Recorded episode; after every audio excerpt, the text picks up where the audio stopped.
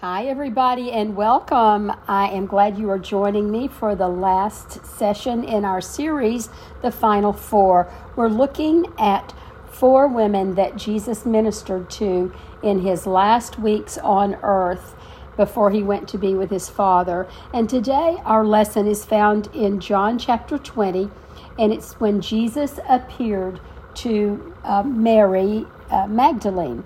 And it is a wonderful story that is a reminder that Jesus appears to us also. So let's take a look. We are talking about the resurrection today. The resurrection is crucial to our Christian faith. And Paul writes this in 1 Corinthians 15. And if Christ has not been raised, our preaching is useless, and so is your faith. More than that, we are then found to be false witnesses about God. For we have testified about God that he raised Christ from the dead. If Christ has not been raised, your faith is futile. You are still in your sins. If only for this life we have hope in Christ, we are to be pitied more than all men. So he was reminding us that our whole faith hinges on the truth of the resurrection and we uh, will look at how that resurrection truly happened and how Mary Magdalene was a wonderful chosen one that get got to experience that. But before we can understand the impact of the resurrection on the disciples and the women and the followers, we're going to look at their emotional state. So Jesus has been tortured and he's been crucified. They watched him endure the agony of the cross. And when a soldier pierces his side to confirm his death, they could see that the water and blood flowed out from him. And then the body was taken down, and Mary, his mother, probably embraced him one last time. And then the body was carried in a large shroud to the nearby burial place, and the women followed and perhaps helped as Joseph, Joseph of Arimathea and Nicodemus put myrrh and aloes into the grave wrappings. And then the men together put their shoulders to the heavy stone and with all of their might rolled it into place where it comes to a stop and the grave is shut. Well, these women must have had heavy hearts as they followed the men into the city, and Sabbath night uh, falls on them. Saturday must have seemed to take forever to be over, and they go through the emotions and the motions of that day. They must have been sadly and deeply depressed. Hope was gone, and, and for many, it was replaced by fear. Uh, are they now, let's get this in mind, are they thinking of the resurrection? No. Uh, they have seen their Messiah and the Lord die a horrible death, and it is over in their minds. See, they had these dreams of a glorious kingdom, and now that is gone. And so the women go home in grief, and the men are in fear of the soldiers who might come after them. They are exhausted. I'm sure they toss and turn until the wee hours of the morning and they fall into this fitful sleep.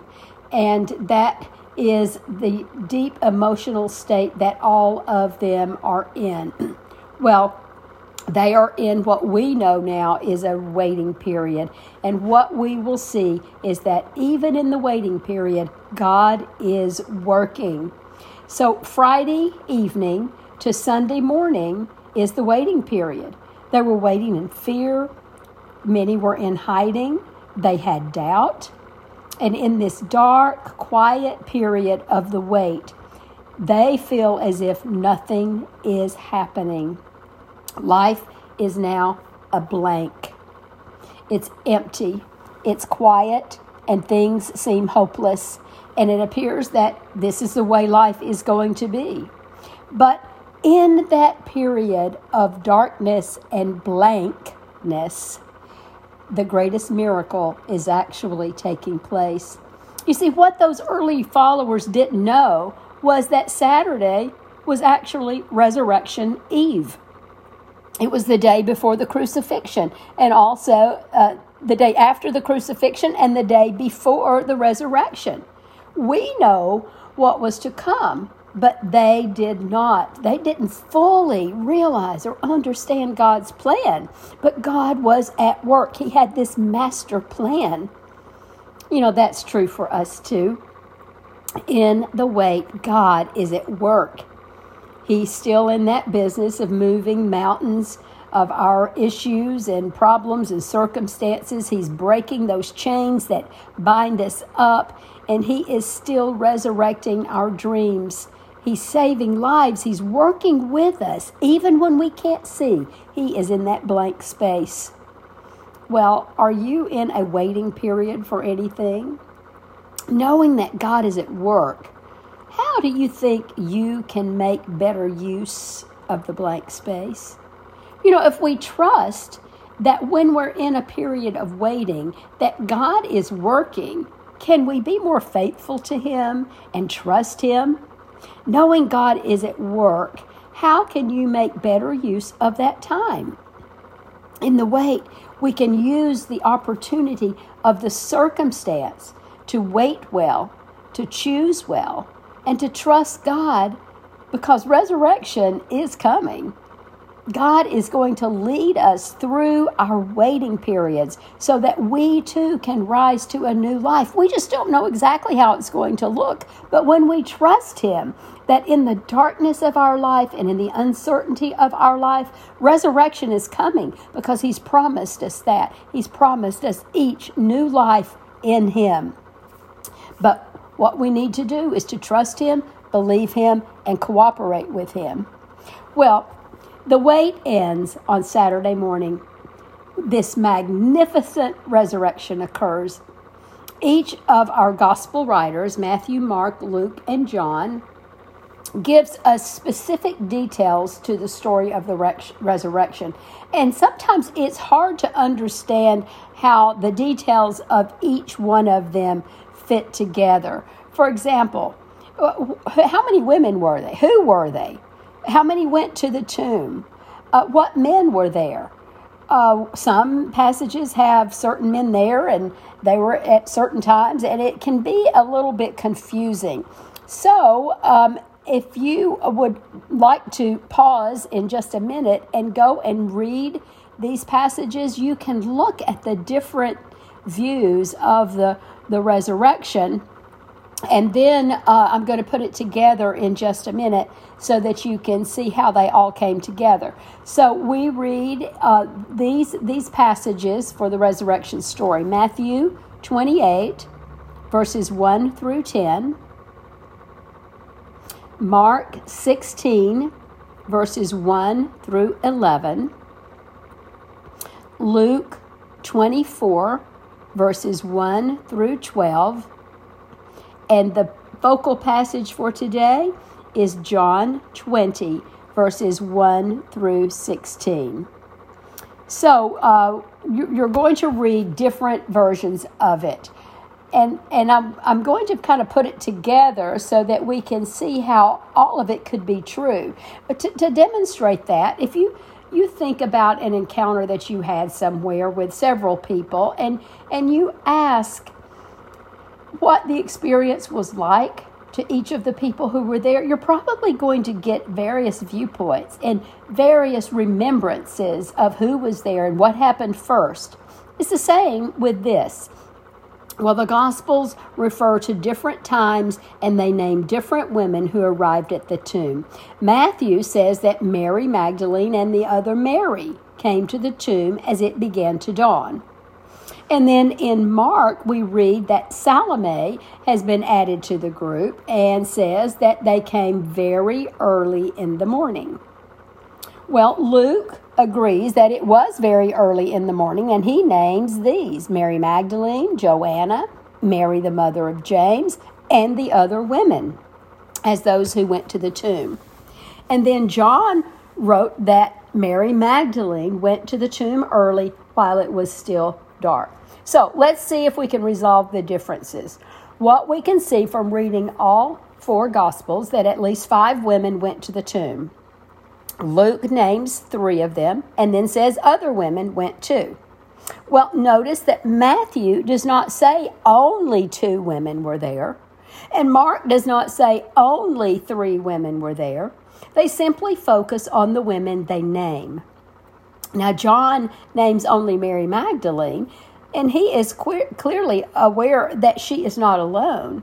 Reporting to Peter and John, she said this They have taken away the Lord out of the tomb, and we, we do not know where they have laid him. So, at least five women set out for the tomb in the early morning, probably from Bethany. And then, as they neared the tomb, they noticed that the stone had been removed. Well, apparently at this time, then Mary Magdalene left the other women to go alert Peter and John. Based on her comment about not knowing the location of the Lord's body, it seems that she was not among the women who encountered the angels at the tomb, as were mentioned in the other Gospels. So, meanwhile, other women entered the tomb and they encountered the angels. One of the angels told the women that the Lord had risen. And then what Matthew tells us is the women went out quickly from the tomb with fear and great joy, and they ran to bring his disciples word. So that group probably set out on this two mile trip to Bethany to tell the other disciples. They may have been stopped along the way, as we read in Luke, to tell Cleopas and an unnamed disciple about the morning's events. Or they may have split up so that a couple of them could have informed these men. You know, divide and conquer would have been the plan, wouldn't it? Instead of all of them staying together for every moment, they wanted to quickly get out and tell as many of the disciples as possible. Now, um, remember in John 19, the wife of Cleopas was also among these, so she would have been one that was perhaps going to tell her husband. Now, meanwhile, while these women were out telling the other disciples, Peter and John and Mary raced to the tomb. Well, the men entered the tomb and they saw the grave clothes and then they left. But Mary stayed behind, and we read this in John 20. She is crying outside the tomb. And when she looked into the tomb, she saw two angels. And after explaining that she was uh, sad because they had taken her Lord away, uh, she turned around and she saw the Savior. And then Mary departed to tell Peter and John about seeing the risen Lord. And Jesus then appeared to the other women who were on the way to Bethany. So that puts together the story uh, by looking at all four Gospels it's not as if one is correct and the others are wrong or we can't trust them because nobody had the story exactly right. Neither would any of us have a story exactly right, uh, even though we might have experienced the same encounter as other people. So that is presumed to be how that morning played out. But today we're going to study John's account. So I'm not going to try to weave all of those pieces into our lesson today. Um, for, for example, John doesn't mention the Roman soldiers who guard the tomb or the women who accompany Mary Magdalene. We're just going to focus on John's telling of the story. Well, at, at this point, John introduces an important member of Jesus' ministry team, it's the woman, and she is the first witness to the risen Christ. This is Mary Magdalene. So let's go back and remember who she is. We meet her for the first time in Luke chapter 8, verses 1 through 3. The twelve were with him, and also some women who had been cured of evil spirits and diseases. Mary, called Magdalene, from whom seven demons had come out. Joanna, the wife of Chuza, the manager of Herod's household, Susanna, and many others. These women were helping to support them out of their own means. So we meet Mary Magdalene. She was the one woman who whom Jesus cast out seven demons she's we know her as Mary, and Magdalene indicates that she probably came from Magdala, that was a city on the coast of the Sea of Galilee. and so Jesus cast out seven demons from her. So after that, she was so grateful and just lived in awe that Jesus could do that as she became one of his followers. So, Mary Magdalene had been a follower of Jesus for many years, and she had just witnessed the events surrounding the crucifixion. Let's go back and see what she had been a part of. She was present at the mock trial of Jesus. She heard Pontius Pilate pronounce Jesus the death sentence on Jesus. She saw Jesus beaten. She saw him humiliated by the crowd and she was one of the women who stood near Jesus when he was crucified. The earliest witness to the resurrection of Jesus, she is the one that Jesus sent to tell the others. Well, there is this, what we're going to look today is the last mention of her in the Bible. But we, we are assuming that she was among those who were gathered uh, with the apostles when uh, they were uh, at Pentecost, so that she would be a part of that group that received the Holy Spirit. She was a single woman. She had devoted her life and her resources to serving Jesus and his group of disciples. She stayed faithful. I think she is a role model for us for faithfulness. Well, as we have put that picture together from the Gospels, we know that the women were headed to the tomb to anoint the body of Jesus. It was going to be this wonderful, tender gesture of their love. It's dark, it's probably around twilight. They worried out loud to each other, Well, when we get there, who will roll away their stone? That stone, that huge stone that all the men had to roll. Well, to their shock, when they arrive and they find the stone has been rolled away, and here is how John describes that. John 20, chapter 1, early on Sunday morning, while it was still dark, Mary Magdalene came to the tomb and found that the stone had been rolled away from the entrance. What had happened? Mary M.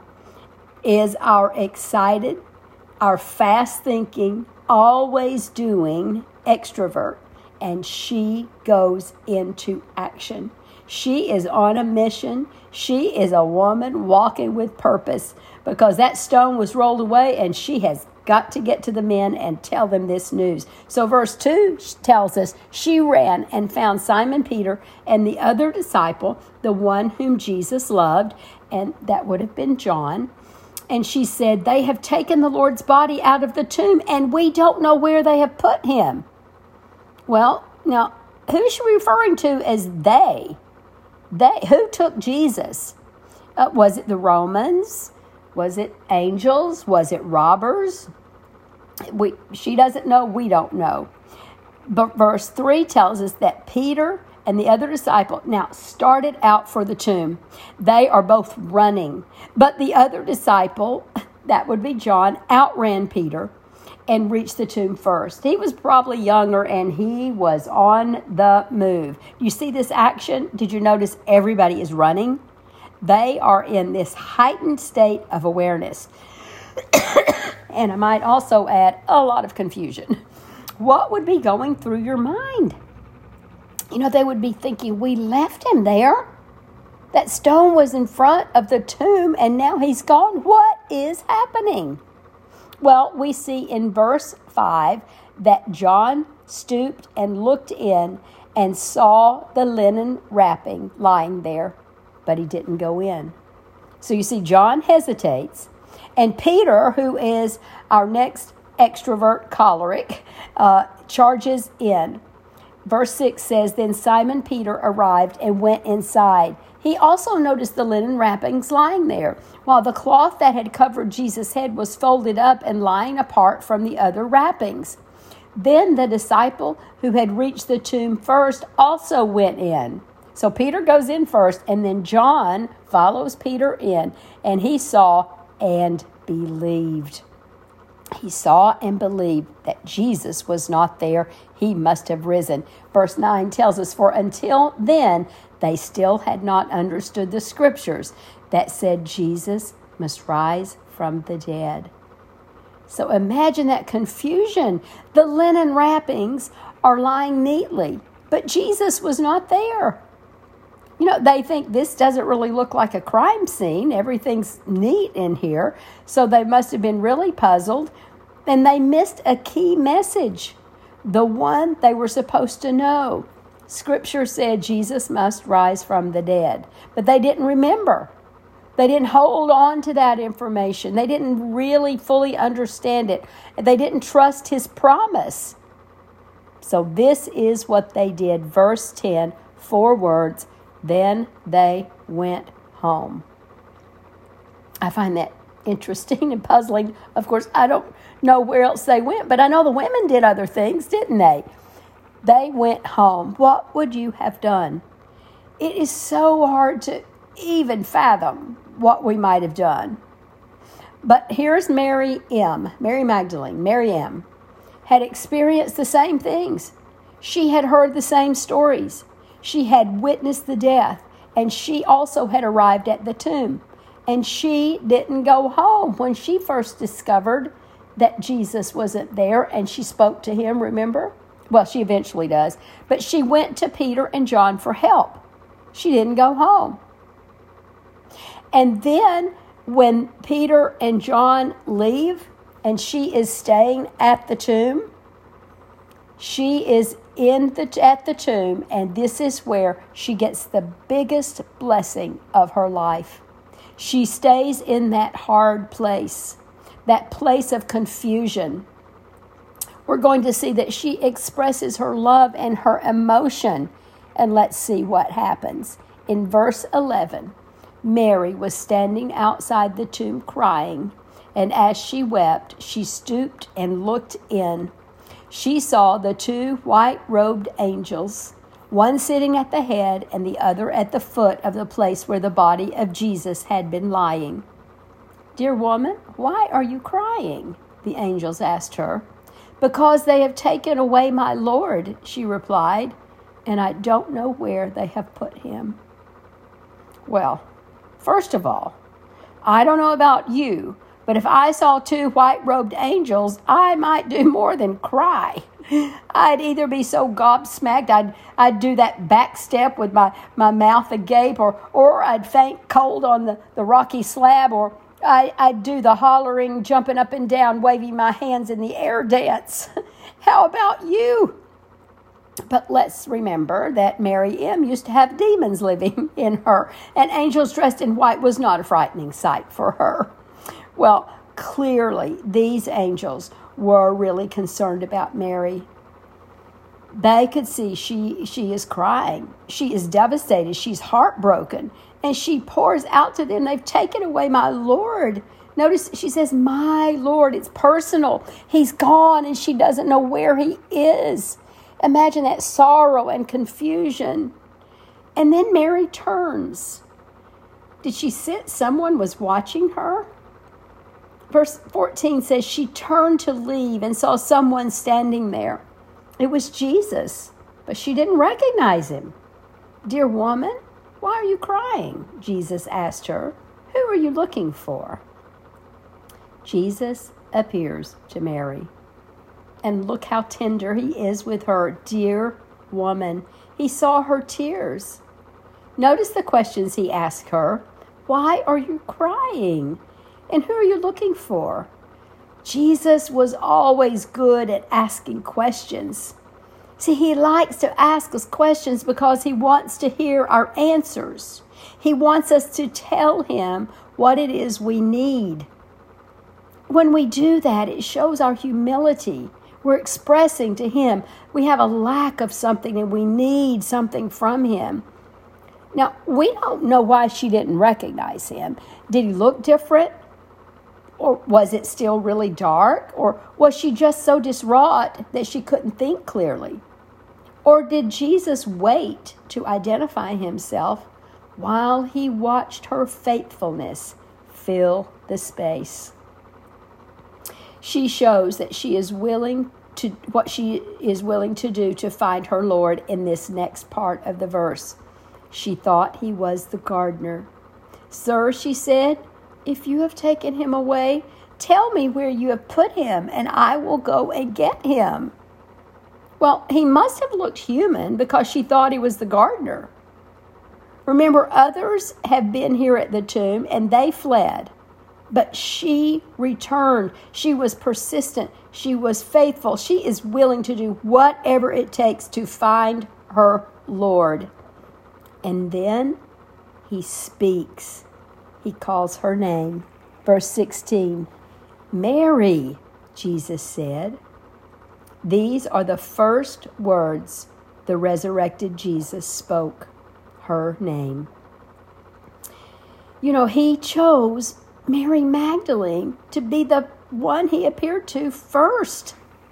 Mary M., the one who had the demons when he first met her, the one he healed, the one who followed him faithfully, her. Well, she turned to him and she cried out, Rabboni, which is Hebrew for teacher. Now let's follow those actions. She turned and she cried out and she used the Aramaic, and that was the language of Jesus. Rabboni, which is teacher, rabbi. See, that's how she saw him, the one who taught. She had followed and served him for many years. She knew him as a healer, a server, a prophet, a preacher, a storyteller. She used the word teacher. What would you call him? Who is Jesus to you? What is the name you would use? Lord, Savior, Healer, King, Son of the Most High God, Forgiver of my sins, or maybe Teacher? You know, we see him in varied roles and we can call him many names. It's so interesting to think that that is the name she called him of all the names. She saw him as one who taught her over those three years. Well, next, she must have reached out to him because verse 17 says, She says to him, He says to her, Don't cling to me, Jesus said, for I haven't yet ascended to the Father. But go find my brothers and tell them, I'm ascending to the Father and your Father to my God and your God. Oh, I imagine she had leaned toward him and was holding on to him out of joy, and perhaps so that he wouldn't leave again. But he's telling her, let go because we have work to do. I haven't gone to my father, so this whole process isn't over yet. We're on limited time, so go. How often have we heard and read that Jesus said, Go?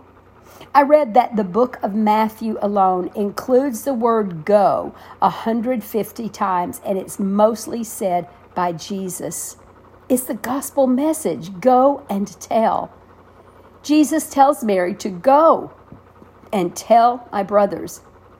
Jesus trusted her, didn't he? He trusted Mary M., a woman, to deliver the most amazing miracle message the world has ever known. Mary, a woman with a history, a woman he had healed who was now whole and could be trusted. See, women's testimony was not accepted at that time. They weren't highly regarded or trusted. But he chose to tell her to go tell the brothers that Jesus is alive and that he has work to do before he returns to his Father in heaven. Now, Mary, who must have just wanted to sit with him and hear about this miracle of living, uh, and wanted to a- actually spend time and not let go, might have been leery of leaving him again. But she left. She did what he wanted her to do instead of what she wanted to do. She went, she obeyed. Yes, she could be trusted. I imagine she pulled up that heavy flowing robe and off she went as fast as her, her sandaled feet would carry her. Verse 18 tells us Mary Magdalene found the disciples and told them, I have seen the Lord. Then she gave them his message. Mary fulfilled her mission.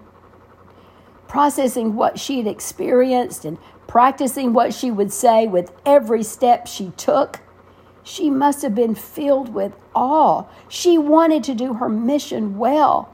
So filled with excitement and, and breathless, she found them and she told them five beautiful words I have seen the Lord. Can you imagine delivering that news? I've seen him. He is alive. See, Jesus had done great things for her. She had witnessed what he did for others. And now her message was to say that she had seen him and he is real, he is alive. This is still our message. We too have experienced great wonders in our lives. Jesus has appeared to each of us. And as followers of Jesus, we have been forgiven. We have been saved from our sins and grafted into the kingdom of God, blessed beyond measure. We have been guided and directed, and we have felt His peace and joy. We have felt equipped to serve. We've been given a support team of people who dearly love us and cheer us along the journey. And so He says to us, Go and tell. All we need to say is, I've seen the Lord at work in my life. I've seen Jesus. He's real. He's alive. It's our message, too. We don't know what happened to Mary M. after this occasion. She's not mentioned by name again in Scripture. We speculate that she was in the upper room at Pentecost when we read in Acts 1, verse 14, they all joined together constantly in prayer, along with the women and Mary, the mother of Jesus, and with his brothers. We assume she was part of that group. We do know that Mary M. left her mark on the world. She didn't let her past define her future. She became a student of right living. She obeyed. She stayed faithful even when she went through a waiting period. She got the blessing of her life when Jesus appeared to her, and she fulfilled her mission and lived in her God given purpose. On Easter night, Jesus appeared to two disciples on the road to Emmaus. He appeared to other disciples in Jerusalem. He appeared to Thomas they all struggled with their belief, but Mary M. saw and believed. How many people have lived and heard about Jesus since Resurrection Sunday? Well, about 100 generations of people. How many have heard and believed? How many are like Mary M. and have heard, seen, and told? I want to be counted in that number, the number of the faithful. I don't always live up, live up to her consistent, faithful walk, but I sure want to keep my trajectory going in the right direction. How about you? Oh, Heavenly Father, we thank you for this beautiful miracle. Thank you for choosing Mary. We were rooting for her, we've been cheering for her. We've loved watching her journey from a woman filled with demons. She must have been miserable. She must have been living in fear and anger and must have been rejected. But then you sent your son to walk this earth and meet Mary M. And in that, he healed her. And then she became this wonderful, faithful follower to the very end. As a result, he chose her. Thank you for this story. Help us to be inspired by it. Help us to be inspired to remain faithful. And we thank you that as we remain faithful, we will be doing it for your glory and for our good. It is in the name of Jesus, our personal Lord and Savior, I pray. Amen.